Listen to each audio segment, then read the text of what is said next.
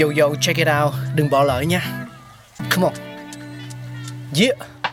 Thankful we got con người sáng tạo mà sống dồi dào tình tuổi trời sao vương cao là tích tắp phát minh đầy ắp xây đắp tương lai có một không hai nhưng liệu có ai còn nhớ dùng Xin được gửi lòng biết ơn vô hạn đến những con người không ngừng sáng tạo, mang đến những phát minh mới thay đổi cuộc sống.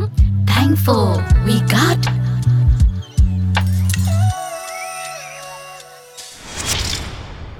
Hello, xin chào mừng tất cả quý vị và các bạn đã quay trở lại với Thankful We Got.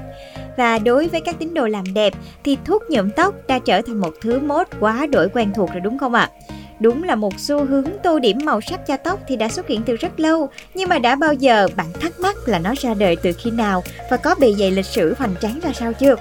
Điều này hẳn nhiều bạn sẽ rất là sốc Nhưng mà thật sự là mốt nhuộm tóc đã có từ cách đây 3.500 năm Tức là cả nghìn năm trước công nguyên Và hôm nay hãy cùng Thankful We Got điểm lại những cột mốc đáng nhớ nhất của xu hướng làm đẹp cổ xưa này nhé từ xưa xưa xưa xưa thì người Ai Cập cổ đại đã có ý thức làm đẹp để trở nên nổi bật hơn, không chỉ dừng lại ở việc kẻ mắt với than đen thì họ còn biết sử dụng lá cây henna để nhuộm đen mái tóc bạc.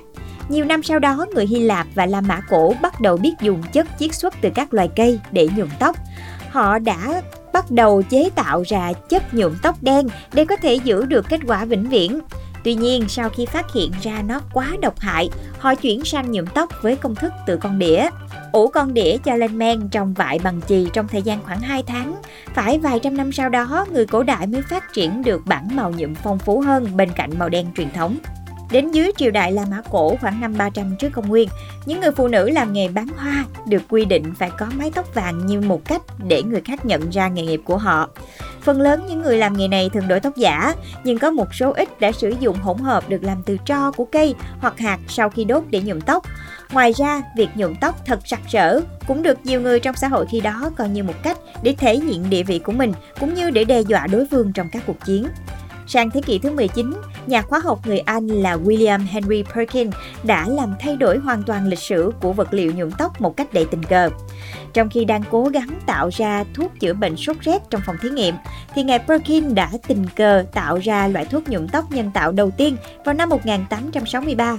Loại thuốc nhuộm mang tính lịch sử này có màu hoa cà và được đặt tên là Movane.